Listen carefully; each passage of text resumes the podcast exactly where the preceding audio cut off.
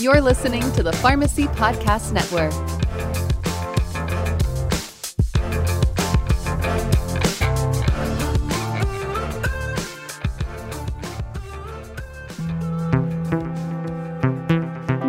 Hello and welcome to Let's Pharmanize, a proud member of the Pharmacy Podcast Network. I'm Shane Garrettson. And I'm Cal Vandegrift. And I'm Jill Murphy from Pharmacy Times. Today we've got a really special guest with us here today. Jill is joining us today from Pharmacy Focus, a Pharmacy Times original podcast. Go over there and check out their show. They've got some great content on there. So we're going to do a collaborative episode. So it's going to be structured a little bit differently. We're going to be looking at some old-timey medical treatments and how they've aged and how they compare to treatments of those same disease states today. We're really excited about bringing this to you today and we hope you enjoy.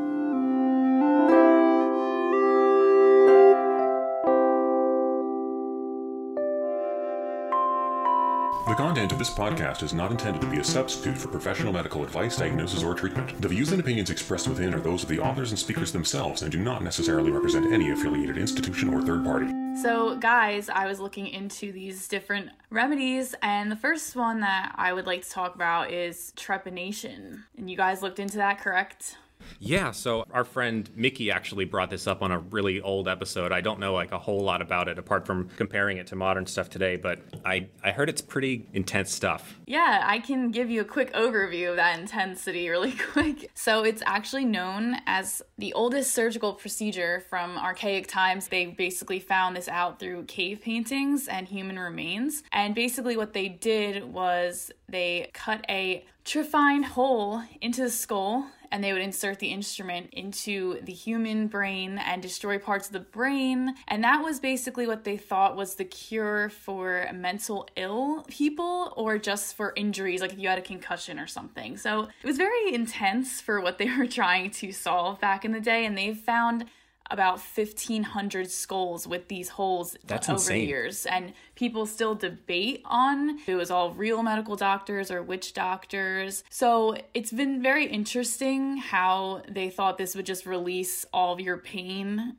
or the spirits that are in your mind that they claim that they're real I don't think there was a licensing board back in the day, you know, in the cave painting times to to approve of trepanation. So Cave painting yeah. times. so back in cave painting times, I'm assuming they didn't have like drills or like can openers or stuff. What were they using? No, it it was basically just an instrument that was a long pole and it just had this little like it looks like a little rock, like a triangle on the top, and they just went in and opened the brain. And if you look at old pictures, there's just like a random hole on the top of people's skulls. And there have been thousands of skulls like this found out throughout Europe and other countries. And it was interesting also because they thought that the heart was where emotions and thought came from. So that's why they just went right for the brain to solve everything. Because they were like, oh, they still have their heart. Like they can still think and do things without the brain. I wonder what they thought the brain was for. It's just a piece of jello up there, I guess. Like, was- yeah, Some pink jello. huh? That's really interesting. I know that the heart has long been associated with emotions and stuff, but even as far back as the like 1700s, I know that uh, Rene Descartes, when he would do, I think it was 1700s. He's a philosopher. he would right. he would do um, I think therefore I am that guy. Yeah, that's the guy. He was really into brain stuff, and he theorized that the soul was was within the pineal gland of the brain, which is where we get melatonin. That's very interesting. I did not know that. We don't harvest it from brains, but that's where we produce our natural melatonin. I want to make that clear. That would be a lot We don't we don't harvest melatonin gummies from human brains. That's that'd be haunting. With what the gummies are made out of is actually mm. Mm. Just the pineal gland. I bet that'd be really salty. There's a lot of sodium in the brain. Mm. Gross. I don't know. I've never had brain.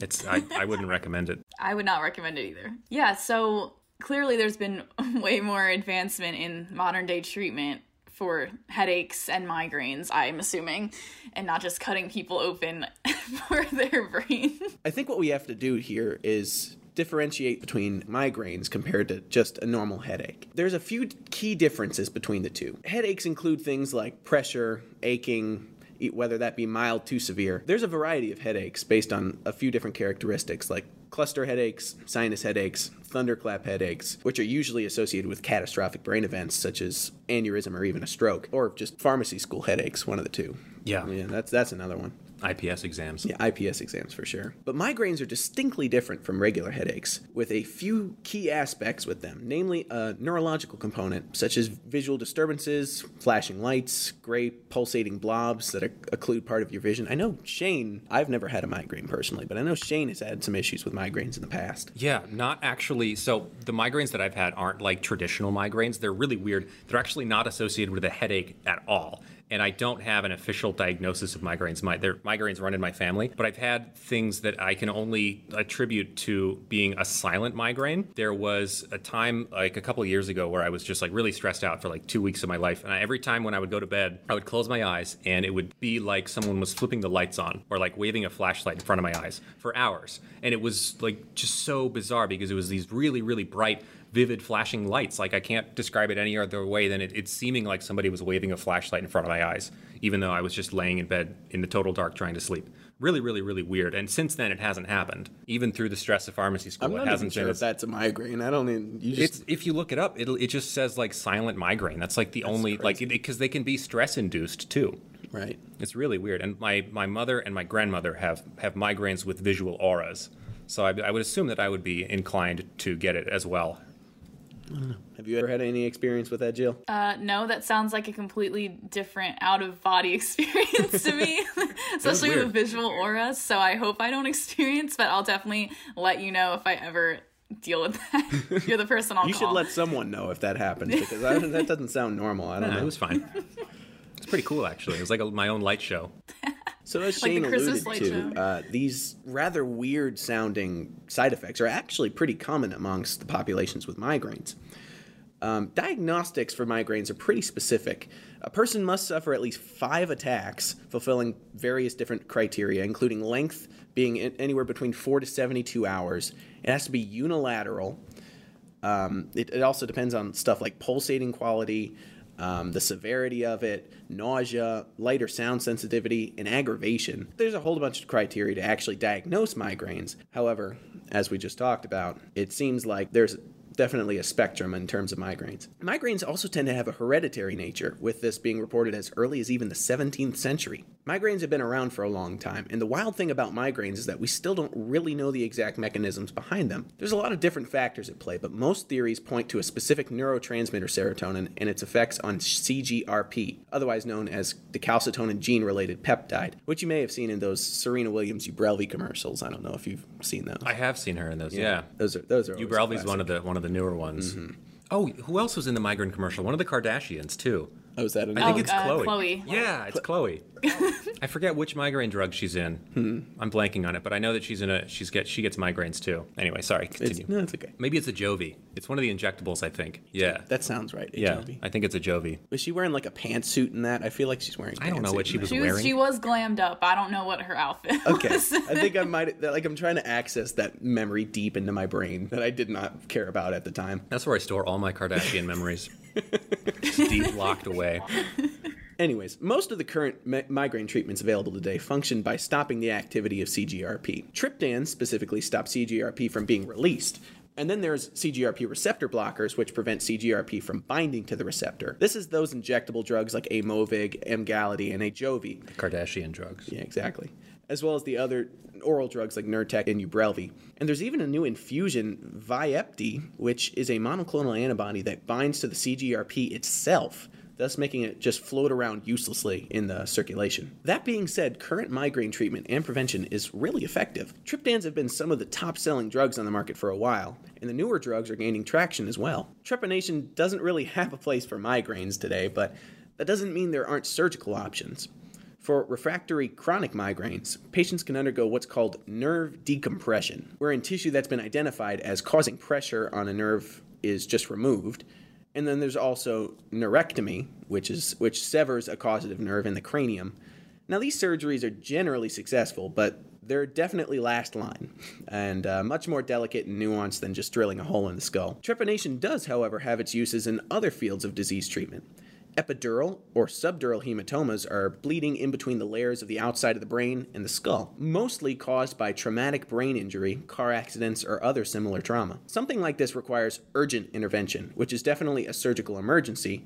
Trepanation is the fastest way to deal with that buildup of blood and just reducing the pressure on the brain. Yeah, that's You know what's crazy when you were talking about the history behind migraines is you said that some migraines last 72 hours. I'm just picturing people back then just walking around with this agonizing pain. They're like, I don't know what to do. Let me just cut a hole in my skull and get it out. Like that's honestly what I am interpreting that's their cure to migraines. You know, that's an interesting thought too, because it, you could think about it like migraine just being like a really bad pressure headache, I guess, and it's just like I just need to relieve this somehow, and then yeah. that's that's what you that's what you go to. You just drill a hole in the if you include those neurological symptoms too, like the the um this flashing lights and the occlusive gray blob. I've seen the occlusive gray blob too, only once. That was weird, but uh, like I, the way that I described it is the same way that a lot of other people who get migraines with aura have described it. I have not had a migraine with a headache, just like the fun stuff, the fun part of migraines, just like the weird lights.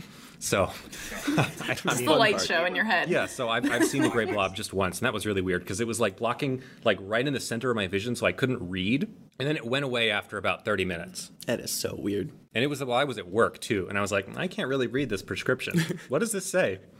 So that was a weird, weird 30 minutes of my life. What was where was I going with this? Oh yeah. So back before we had like a, actual diagnoses of migraines, I would totally understand how they could be like, there's evil spirits in your head. We need to drill in there and get those things out. Right. Like something, you got a witch in your head or something. But even mental illness, I guess back then they didn't have any type of research, so they just said, "Let me check out this one section of your brain and cut it out. Maybe you'll not be as like upset anymore." Like I don't know what they were thinking. exactly. Yeah. I wonder if Sigmund Freud ever just like recommended to someone, "Hey, let's just drill a hole in the skull." God, I hate Freud. I don't like Sigmund Freud. He's dumb. Anyway. Sorry so- you feel that way. So yeah, I think that uh, trepanation F minus, not a great medical treatment, except for like for hema- migraine. hematomas. Yeah. It, it works 'Cause For, for hematomas, that's like like, the quickest way to get in there and relieve that that pressure, the buildup of blood, because that can be uh, really really dangerous. Then they still also need to be able to stop the source of bleeding too, whatever that may be. But yeah, so I think But we I can. wouldn't recommend other than that. Yeah. use. no.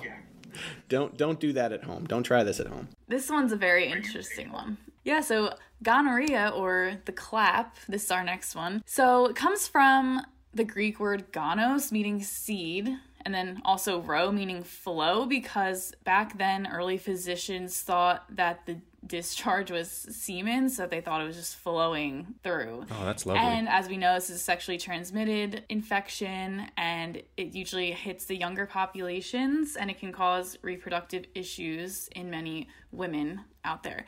The earliest case is actually from the way back in the times of 1161. That is how long ago they discovered this because England made a law around it saying, we don't know what this is, but we're going to stop this infection and de- decrease it, even though we don't know how it's caused or anything about it.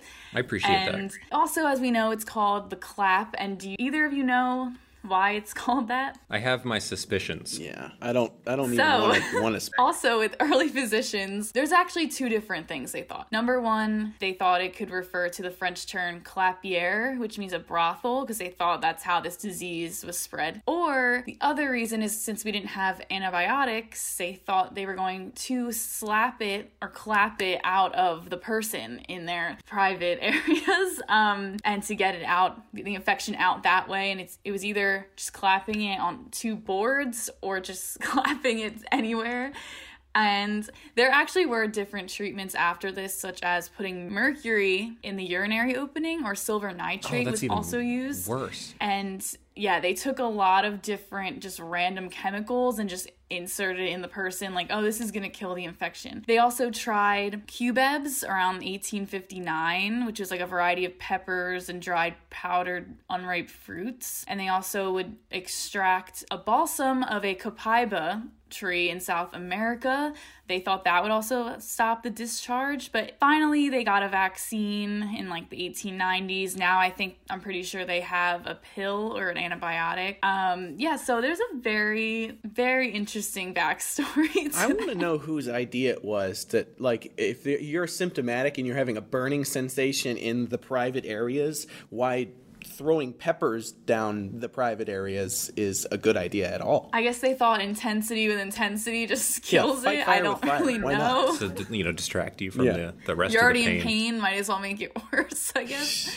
So that makes a lot of sense, though. I didn't realize that the when you said the the rhea at the end of gonorrhea is from comes from like to flow or to pass mm-hmm. through. That's also the origin of one of the earlier names for diabetes, which was diarrhea of the urine, and then diarrhea. That rhea just means like to flow through, and that's kind of how diabetes was described as just like peeing all the time, because that's one of the major symptoms of untreated diabetes. That's that's really interesting, and also the fact that they would just try to sort of squeeze it out is it's disgusting, but it makes sense because that was the thinking back then was if there's something wrong, we just need to get this out. So they would use like a lot of purgatives, which is what they called in the olden days to make people throw up if they had like a stomach ailment. And then it also makes sense if they would try to get it to come out the other end too. Like, you know, give it the oh god, that's that's yeah, it's pretty gnarly. Definitely glad I'm That's filthy. not a doctor I'm glad I in those days. educated you on this topic. Definitely, definitely disgusting. But yeah, peppers I think would be the worst thing. Mercury is definitely the worst. Well, yeah. You could get Yeah, okay, like I- a I'll- drop I'll- of mercury on your skin and you would go crazy. Yeah, it'd be bad. Now, talking about putting that in the other areas. I, So, gonorrhea is interesting because it is a bacterial infection. And you said something interesting. You said gona comes from the term for seed. I'd like to know the origin of that specific terminology. That is really interesting. Maybe it's just the association with damaging actual, like, male fertility because it has the potential Yeah. to, to, um, cause infertility in untreated cases. So maybe that's the terminology because they couldn't see the cells at this time when they were naming it. I don't think we could see cells until like the 1600s with Leeuwenhoek it might be, uh, and the first microscope. maybe. It might be kind of, this might be kind of gross, but they might not realize that that was pus. Yeah, that's what that's what Jill said. They thought Yeah. it was they thought it was semen. So that's why And that it makes would make a sense, lot too. more sense. If it was discolored seed, you know, that's. Oh, that totally okay. I put it together. So it's the flowing of the seed. Okay, yes. gross. yeah, it's nasty. Yeah. That's pretty Not gross. that nice, but yeah. So that's pretty disgusting. So yeah. So gonorrhea is a nasty little monster, obviously. It likes to cling to the sides of the urethra, causing really intense pain and burning. And it's really interesting because it's typically asymptomatic in women and it's symptomatic in men. So prior to bacterial staining, it was it was really tough to diagnose. Men are so much more susceptible to the burning associated with urination, and it's not really clear why. Some great scientists, um, meaning myself, theorize that it's just due to the increased length of the urethra in males, just allowing for literally more urethral real estate for the gonorrhea to cling on to the, the sides of the urethra, just so that way you could cultivate a bigger crop of gonorrhea, if that makes any sense. That's just what I think. And I talked to a couple of professors about that, and they were like, I don't know, Shane, stop asking so many questions. so we know now that gonorrhea is bacteria is treated with antibiotics, and gonorrhea is pretty easily treated and cured now with a single intramuscular injection of what's called rocephin or ceftriaxone, 500 milligrams, which is a third generation cephalosporin. The cephalosporins have been around for a long time, and this excels at killing gram-negative bacteria like gonorrhea. And doctors will also commonly throw in doxycycline if they suspect a gonorrhea and chlamydia co-infection, which I like to call two reasons I shouldn't have dated my ex. Wow. Did the you can you can cut that joke if you want to, but we're going to keep it on our show.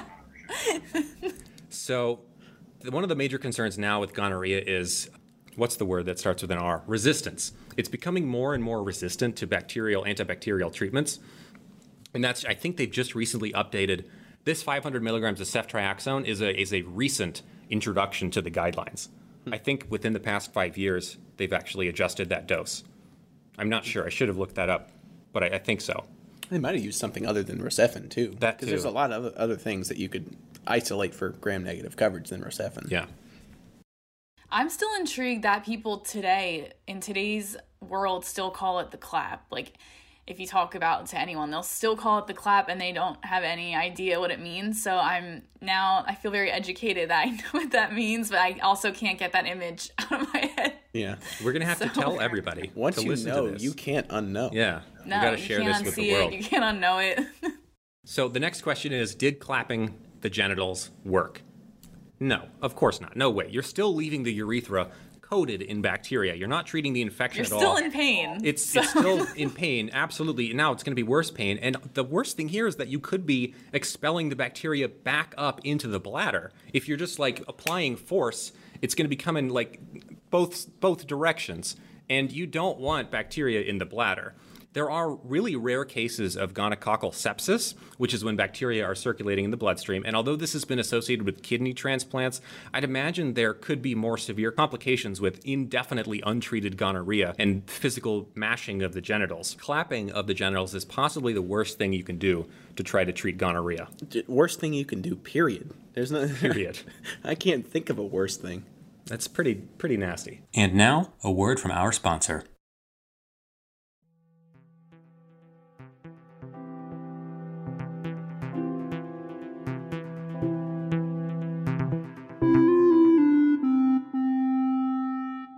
So, in a less sexually transmitted way, now we're going to talk about the iron lung. I'm assuming both you know kind of what this is. Got a few ideas. I just know that scene from um. SpongeBob. There was a no iron. Yes. lung There was SpongeBob, definitely was there? there was like Oh a- my gosh, I know. when I was looking up pictures for this, I now know why I knew this. Because I think Patrick or something was in the iron Yeah. lung. I never understood. Wait, really? And then there was that one guy that broke his broke his tailbone on like the skiing thing, and he put it like in. It was like iron butt or something like That's that. That's really Yeah. funny. I was thinking So about that scene from used. from Big Lebowski. I haven't. I need to watch the Big Lebowski because we always reference it, and I never Yeah, remember what you're talking. Have you seen the Big Lebowski? No. It's a classic. It's a classic. There's a scene with a guy in an iron lung, and he's just like in the side of the room that with no explanation. It's just like a, a gag, I guess. It's just funny. Is this your homework, Larry?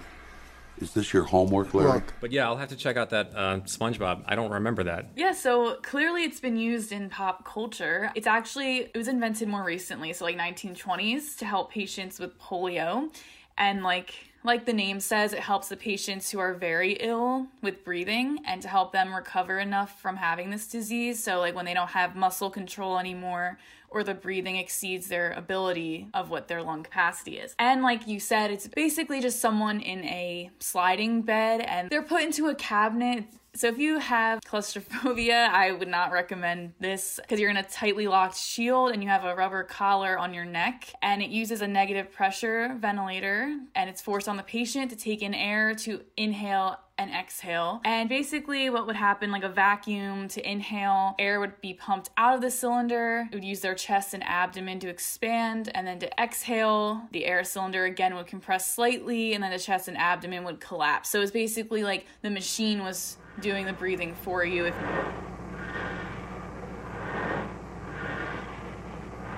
You are listening to the breath of life as it is pumped by these tank respirators called iron lung. Some people in my research said they found this very relaxing as other remedies that were older they had to use a respirator on their mouth. So with the iron lung they could lay down and not really think about doing anything. They just would go to sleep sometimes. Um, and some people like you said that guy in big lebowski was in the corner of the room in an iron lung. Not everyone is in the lung all the time. Some people did adjust their lifestyle to the machine. I've read about different older women and men who actually would still join clubs and have meetings with their friends and host parties in the lung and people just hung out with them and they just sort of adjusted their life to having this lung. And as we know, modern medicine hasn't really used this, but I actually read that with COVID-19, people had more interest in bringing this device back because of COVID-19's effect on the lungs and they would use a positive pressure ventilator instead because it's very readily producible. So I found that very interesting that even though you don't really see it now unless it's like SpongeBob or a movie,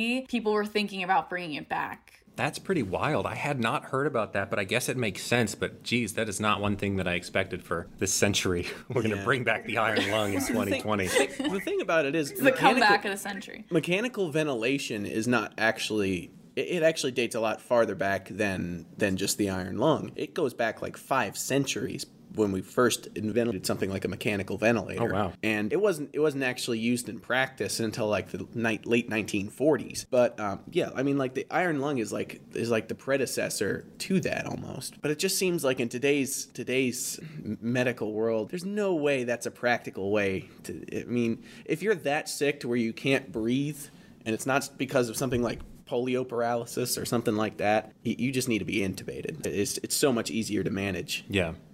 And it's probably more hygienic too. I mean, a lot of times ventilator associated pneumonias and stuff can happen, but I just imagine there's no good way to clean an iron lung. And also, I read that they first used the iron lung on children, and because it was like more efficient and it was lighter for them, and they're smaller. Yeah. So I'm curious, like how big this iron lung would have to be for adults, and especially in today's world. Like, would people be comfortable, or would it just be more for like children? I don't Like, even I, don't even think it was fully a choice either because that's kind of how polio presents itself as a, a when you're a child and that's kind of just when you it would be necessary. So yeah, I, I didn't think about that actually because normally when you when you think about the iron lung, you think about some six foot tall dude just like Yeah. in an iron lung. You don't ever think about like it being for a child. Imagine having to like upgrade your iron lung, getting the latest edition of your Trade iron in. lung. Yeah, Big day. trade it in. Too many miles. The on Iron it. Lung dealership. So let's talk a little bit about polio and the reason why the iron lung was so effective for that. Much like smallpox, there is no current treatment for polio other than the vaccine, of course. However, the prognosis is pretty good if you do contract polio today. With supportive care and bed rest, most people recover with no long-term complications. Symptoms typically appear within a few days after exposure and include things like fever, headache, sore throat, vomiting, and malaise, not unlike the flu or a bad cold. There is, however, the very small percentage of cases of polio that attack the nervous system, hence the disease's full name, poliomyelitis. Myelitis meaning the inflammation of the spinal cord. This can start with severe back and neck stiffness, deep muscle pain, and paralysis, which can be either short lived or permanent. Many patients regain muscle functionality and sensitivity either from six months to two years, but about 1 in 200 cases remain completely paralyzed for life. With severe cases of this paralysis comes the dysfunction of the muscles required to breathe, and that's where the iron lung comes in. Now, the iron lung today has fallen out of favor not only because it's it's not really required anymore because the vaccine has prevented the need for it, but also they're just really costly to maintain and difficult to find people who actually know how to operate or fix them if something happens. You can't really call up your iron lung mechanic today. Get my iron lung guy on Yeah. the phone. Everyone's got a guy Yeah. to fix their iron lung. The polio vaccine that was discovered in the 1950s remains one of the greatest triumphs of human medicine. Much like the smallpox vaccine, we were able to eradicate the disease in the United States, which is absolutely incredible. Today, there's only two countries that still consider polio an endemic disease, and those are Pakistan and Afghanistan. As if you needed any other reason not to visit Afghanistan. the only thing worse than the, an anti vaxxer Facebook group is the Taliban. I- I'd say that is a little bit worse. Modern methods of artificial breathing require intubation or a mask like device that kind of looks like a nebulizer, except for it covers the whole face. And instead of negative pressure, it operates by positive pressure, forcing air into the lungs. This was developed in like the 1940s, 1950s, what we know today. There's also the process of intubation, which I'd imagine would be more common now in the treatment of polio, as they're more commonly used in surgeries to facilitate artificial breathing, and typically just a lot more common in a hospital setting. Now you have to ask yourself, did it work? Well, actually, yes, it did. During its peak use from the 1930s to the 1950s, it's estimated that the iron lung saved thousands of lives, most of whom were children at the time. Which brings us to the incredible story of Paul Alexander. I know Shane knows about him. Jill, do you know about this guy? No, please enlighten me. It's an incredible story. Alexander, born in 1946, caught the polio virus at age six. He was part of this, like, there was a really, really bad year in Dallas, Texas, where a lot of children contracted polio. And he was unfortunately one of them. And he was also one of the one of the kids that was left completely paralyzed from the neck down. But undeterred, Alexander continued his education through homeschool, learning to memorize information rather than note taking. He can't physically move his arms to take notes. At the age of 21, Alexander graduated from his high school second in his class. But wait, there's even more. Despite being confined to his iron lung, Alexander went on to graduate from law school in 1984 and works to this very day as a lawyer. Wow. Wow. That's amazing. That's pretty incredible. That's incredible. And I know we were talking about it before the podcast, but he would he's like trained himself to like manually breathe sometimes when he can't be in the iron lung for a case. That's pretty crazy. That's actually like a miracle story. Wow. It's crazy to think. And it's crazy to think too that you couldn't I mean, I guess, you know, you were in the iron lung for so long, there's really no rehabilitation for that because Right. you're the, the the nerves and the muscle fibers are probably just worn away at this point. But still, I mean, the fact that you could live that long, and we, I don't, I don't think anyone like that's one of the few cases I think out there that actually people could talk about because either you survived in the iron lung for a long term like Alexander did, or you eventually succumbed to your polio infection. Either way, it's a brutal life. Yeah, that's rough. He'd beat the odds, though. So, do you think that it should still be used for COVID and Oh, other absolutely issues not. today? No, no way. No, no. That's uh, there's a reason why we put people on ventilators, and it's it, for the exact reasons why the iron lung is not good. Is the reason why we use ventilators today. It's like vaccine or going in an iron lung. Vaccine. Mm, we should we should pose that to the anti-vaccine group. Do you guys want to bring back the iron lung? Yeah, I think the iron butt makes more sense. Hashtag iron lung revival 2021. What if they could make him like upright and mobile, like a Segway? What if it You was could like, just like wheel around you in could him. like stick your arms out and your legs, even though they wouldn't. That's like, again, relates to SpongeBob. Right. And when that guy was selling stuff to SpongeBob and Patrick, when SpongeBob and Patrick were trying to sell chocolate, and he acted like he was injured and he was wrapped Right. up in, with the thing. That's what I'm saying. He could have used an iron lung. I had to look up the iron, the iron butt. Everything Yeah. just relates back to SpongeBob. Look, there's Let's another image of a SpongeBob in it. My friend just posted in our group chat. Here's another image of SpongeBob in an iron lung. Yes. And then I looked up the iron butt too, and I started laughing about it. Well, you know that. I mean, SpongeBob is supposed to be set in like the 1950s. What? Yeah. Is it really? Yeah. Wait. it is. So that's why I, I guess it would make more sense medically. What? Yeah, because it's it's based on Bikini Atoll, which was like the Yeah. bombings that they were doing, and that was in the 50s. It's supposed to be set right after that. I'm trying to disprove that, but I can't. I know. I'm mind blown because I'm also trying to disprove it I can't either. wow. You know, there's never any like. The love for superheroes and like the glamour. The Yeah. TVs are really old. That They is have true. antennas. They got the tubes, Yeah, cathode tubes. And the superheroes are very old fashioned dressed. exactly. Wow. so yeah, iron, iron butt in the iron butt. We So should bring iron the iron lung, butt back. what grade would you give that? Oh yeah. I mean, in terms of effectiveness, It worked. for its time, A. Yeah, it was really advanced for It, the time. Yeah, it worked well. Yeah. But in terms of use in today, I mean, sure. So First of it's higher than trepanation or is ooh, ooh, Definitely higher than trepanation. yeah. Trepanation's garbage. There's a reason why the iron lung was used last century and trepanation was used in cave painting times. Yeah, So, cave painting times. I think they call it Neolithic times. nah, cave painting times. So I would, if it were up to me, choosing like an iron lung or being intubated, I think intubation's really invasive because they like you know shove a tube down your throat. It's intubasive. It, Intubasive. Hey, that's intubate. good. I like that. That's an unintentional, whatever. But it's it's short term, or at least it can be short term. That's the thing. Iron lungs. The iron lungs, in, in many cases, were short term too. There would be a period during the like during the treatment of polio where they would be in it for a couple of weeks, and then or even like people who are like mildly paralyzed, they might go in it during like a bad spell when the polio would they'd have like a polio attack years later. But then there's also the cases of like Paul Alexander where they're in it for their entire lives. Do you, it reminded me a little bit about like the you remember a Mountain Man episode when I talked about um, when he got diphtheria and the the medicine woman had to like force food Yeah. down his throat and, Yeah. and stuff like that. I wonder if you could do the same thing like to the esophagus that you do in ventilation. What do you mean? Like a, a tube? like a force someone tube? to yeah.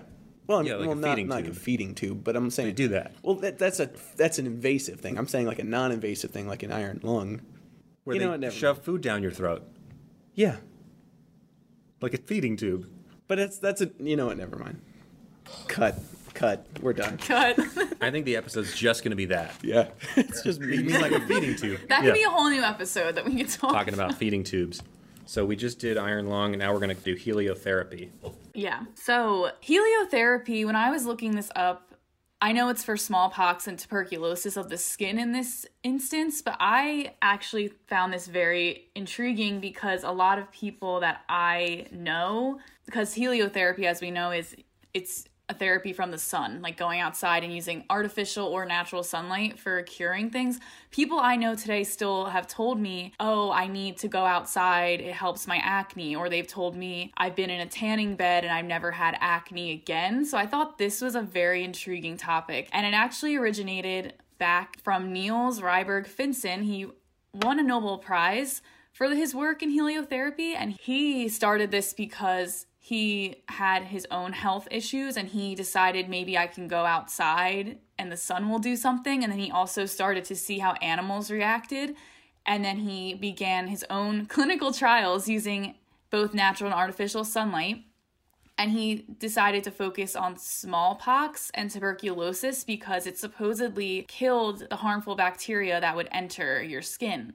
And a lot of his work and the findings with these dermatologic lesions won him this Nobel Peace Prize. And also, although this has been eradicated in the present day because there's a lot of therapies available, antimicrobial therapies, and it's used for more conditions such as people have seasonal depression when the sun's not out as much, and I know psoriasis it's used heliotherapy can be used, like I said, for acne or eczema. It's also heavily studied now more with the release of endorphins, like I said, seasonal depression, and they say that it connects more to the suppression of immune system mediated inflammatory responses in the skin. Although, as a warning, heliotherapy, please use this cautiously if you're going to do this yourself, because as we know, prolonged exposure to any sunlight is more likely to get skin cancer. So I thought this was very interesting, because, like I said, I know people who say today to me, like when we talk about skin issues, like, oh, I need to go to tanning bed again, like my eczema's flaming up. So, what do you guys think? How have you seen this used? It's interesting that you brought up acne because I have noticed my our listeners know if they listened a long time ago, I took Accutane for a while for my acne,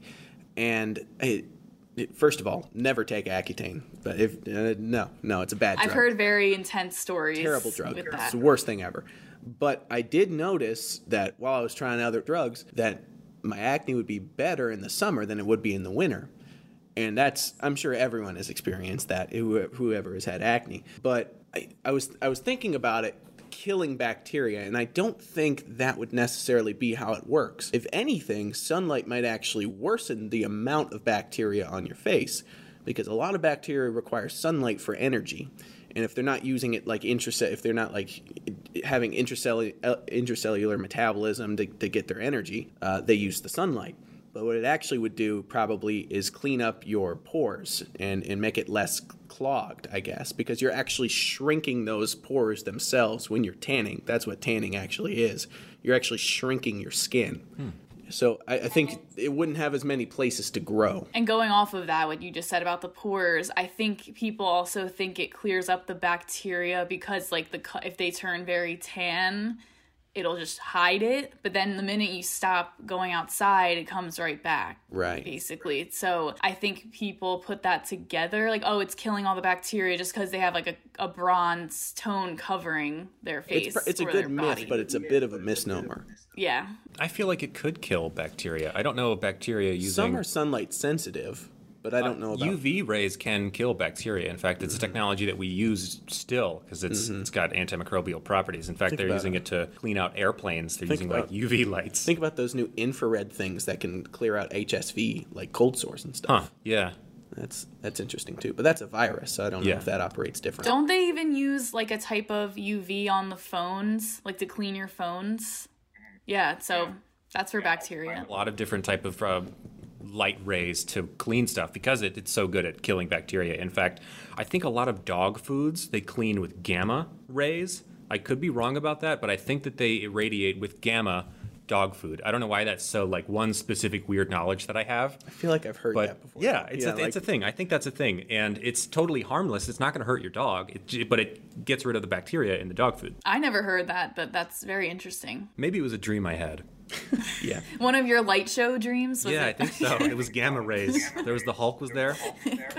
So um, that's that's really interesting. The speculation behind that. I, heliotherapy, I think, has a lot of benefits. Like you said, it's got some huge benefits for mood. Vitamin D is really important uh, for a, a bunch of processes in the body, and it's only converted uh, from into a usable form by sunlight. We just learned this actually, and you don't need a whole lot of sunlight either. No, not at all. Like between five and thirty minutes twice a week, and that's enough sunlight to get your your vitamin D that you need. Obviously, it's harder in the winter, but that's the time when you can get vitamin D supplementation. You can get something over the counter, or you can get a prescription Or for it. Or you just stay in the sun a little bit longer. or eh, I mean, it's cloudy out. Or you can get sunlight lamps. They actually have really effective sunlight lamps, which do the same do the same thing. Thirty minutes, like twice a week. I've actually seen prescriptions for sunlight before. usually like just as a reminder to the patient, like, hey, don't forget to get some sun. But I've actually seen it in like a handwritten prescription, sunlight, 30 minutes twice a week. It's pretty cool. It's also good for boosting your immune system. So like Right. stuff like acne, maybe even that, that Definitely. might help a little bit. Yeah. So as far as for smallpox and tuberculosis, I think it would be really effective if you have a tuberculosis cultivation on the skin. I think that using UV light, that's a pretty smart way to to kill off bacteria and then also to bolster the immune response by by um, facilitating the vitamin D production in that area. I think that's really interesting nowadays. So smallpox does not have a cure. Supportive care and a vaccine given within a few days of exposure can drastically improve outcomes of infection with smallpox. But smallpox isn't really a problem today because of the vaccine developed in 1796 by Edward Jenner, not related to the Kardashians. Smallpox was declared eradicated by the vaccine in the United States in 1952. And the smallpox vaccine was removed from routine vaccinations in the US about 20 years later. The smallpox vaccine was really different from modern vaccines. I recommend you looking up like a smallpox inoculation needle. They're pretty freaky looking. Smallpox was a live virus. They used a virus closely related to smallpox. It was called the vaccinia virus. And it wasn't injected with a typical hypodermic needle into the muscle like the flu shot or the COVID vaccine, which we have had experience with recently. It's a bifurcated needle, which is a two prong needle that looks like a barbecue fork. It's really, really creepy. With this needle, the vaccine is delivered intradermally, really shallow, right into the skin with multiple punctures. I I mean, it's like they're tattooing it into your skin. It really is because they'll like do like I don't know if you can see this, but it, it's like they tattoo it into your skin. It, it's it's bizarre, but it, it, it's effective and it causes a small blister because the immune response is reacting to a live virus. I think it's going to freak out a little bit more and pro- like have a stronger response. So it, it the blister scabs over and very commonly forms a scar about the size of a dime. It's usually a little lower than the skin around it, sort of like a shallow crater. And I've actually seen this scar on a, on a number of my patients when I go to give them the flu shot. And for a long time, I didn't know what it was. And I was like, oh, all these old people have the same birthmark. But it's actually the, the smallpox vaccine. Oh, So they've got like a really, really, once you start to recognize it, it's, it, it, it's pretty easy to recognize. It's like a little crater right where they would get a normal flu shot. okay. So keep an eye out for it. Like patients older than like 50 or 60 are, are really likely to have it because they were around in that time before it was removed from the this typical uh, regimen. I was gonna say, I wonder, like the only other thing that I can think of that's given intradermally is like a TB assay. So it's just Right. kind of interesting that, that like those would coincide together. I guess. Yeah. In terms of heliotherapy with these smallpox patients, like you're saying they're older, that actually makes it more interesting because usually they say when you're older to like stay out of being in like heat. Like I'm thinking about like the summer or something, like an older person shouldn't be in the sun that long or the heat. So I'm curious if that therapy would actually help them or make it worse for their health. Huh. That's interesting. That's an interesting point. Yeah, I don't know since it typically at the time they were using it for people who were younger, and it's just now that they've they've survived, they've gotten mm-hmm. older. That's that is really interesting. I wonder if there would be issues using it on like an older person. But older people do need more vitamin D supplementation, so That maybe it would. It's hard to say. I don't know what the negative effects would be from like unfiltered sunlight to UV ultraviolet heliotherapy. But so yeah, so it was stopped in, in 1972. So most people don't have the scar nowadays, but anyone before that year could totally have it. Tuberculosis is a little bit different because it's a bacteria. For centuries, tuberculosis was a death sentence, a slow, agonizing death wherein people would, would waste away. That's why they called it consumption, because it would feel, it would seem like people are being consumed by this disease. It would become emaciated and, and it was it was it was a real doozy. Tuberculosis is treated nowadays with a cocktail of four to five drugs isoniazid, pyrazinamide, ethambutol, rifampin, and a B6 vitamin to offset the side effects of one of the treatments. Mycobacterium. What a cocktail. It is. It's a cocktail. It's one of the probably one of the more extensive multi-drug cocktails I, mm-hmm. I'd say that, that we've learned for sure mm-hmm. because there's cocktails for like endocarditis which is a heart infection if you get an infection on your heart valve you also need a similar cocktail but i don't think it's as many drugs nor is it for as long of a period of time HIV might be the closest thing that I can think that's of. that's true that's viral so Yeah. that's i that is that's definitely There's, a good point, I mean, though. you got a lot of. That's a big cocktail, though. That's Yeah. at least three or four. at least three drugs, and that's typically life lifelong. Mm-hmm. But as far as bacterial infections, I'd say this is probably one of the most intense ones. So, Mycobacterium tuberculosis lives in a thick, waxy capsule. It makes them unique amongst bacteria in that they can very effectively and consistently evade our body's immune system. Because of this resilience, tuberculosis ends up being one of the longest courses of antibiotics you might typically see. Patients could be on their antibiotic regimen anywhere from 6 to 12 months which is a really, really long time to be on antibiotics. That like I cannot imagine being on antibiotics Yeah, for that that's long. a very long Having period of diarrhea for that long. That would suck. Not fun. Interestingly, tuberculosis may be really hard to treat, but it's not very contagious. Like viral illnesses like the flu or COVID, people with compromised immune systems, such as those living with HIV, are much more susceptible to tuberculosis than the general population. And I think this is another instance where if you have a tuberculosis skin infection, it's going to be uh, really, really similar effects of treatment. Whereas the the heliotherapy is going to kill some of those some of the, the the cells that are cultured on the skin, and then also sort of bolster the immune system with the vitamin D supplementation as well. But as far as treatments comparing it to treatments we have now, I don't think it, it really compares to a vaccine or the antibiotic treatment that we have now. If you have if you have tuberculosis, you just need to get on that that six month oh, cocktail. Oh, Now, it's really interesting here because this is what I was thinking of the entire time we were talking about tuberculosis. And this is this this was like a crazy like fever dream kind of thought. But like what if you had a bronchoscope that could go into the lungs if say you had a tuberculosis infection in the lungs because that's where tuberculosis is going to present more than on the skin at Right. least. So what if you had a bronchoscope that could go down and had a UV light that could maybe help with your TB infection. And then I was looking it up if my fever dream idea was it was real, and apparently it's being studied as a potential potential COVID nineteen treatment Really? for the same reason. so UV bronchoscope. So they're actually putting the light in your lungs. Yeah, with a bronchoscope. They're really um, brainstorming here during COVID 19. I've, between this and bringing back the iron lung for this virus, I'm just like mind blown by it. How about this? Iron lung tanning bed. Two in one. Let's make let's make it happen. Let's let's I'm get a looking pat for and let's funding. do it. If we're bringing it back, we got to have the amenities. Let's make a Kickstarter. Uh, It also said, I'm just reading this article off because now I'm mind boggled, but apparently it can also help in treating opportunistic infections associated with ventilator associated pneumonia. Hmm. That makes sense.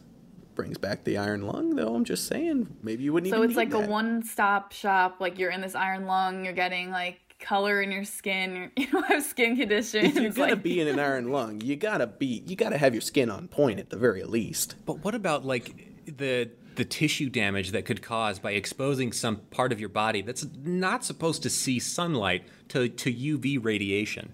What if it causes like fibrosis or like other like whack tissue? Maybe. I mean, what if it's going to give you lung I mean, cancer? you're introducing, yeah, something that could potentially your lungs, the carcin- whole, all yeah. of your, the inside of your body is not supposed to see sunlight. Yeah. And then now all of a sudden it's just like let's let's shine a light into this dark space and Yeah. see what happens. This tissue that's that's not supposed to handle sunlight. Sometimes you just can't. You're not supposed to see things in the abyss.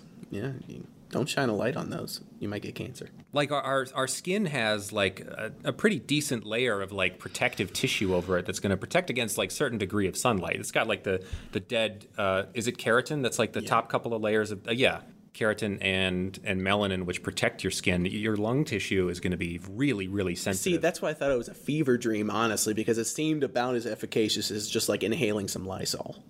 but I mean, if they're researching it, I guess that shows you how crazy of ideas that we thought for COVID 19 before we could develop the vaccine. right I mean, how non effective things like Plaquenil and other things were.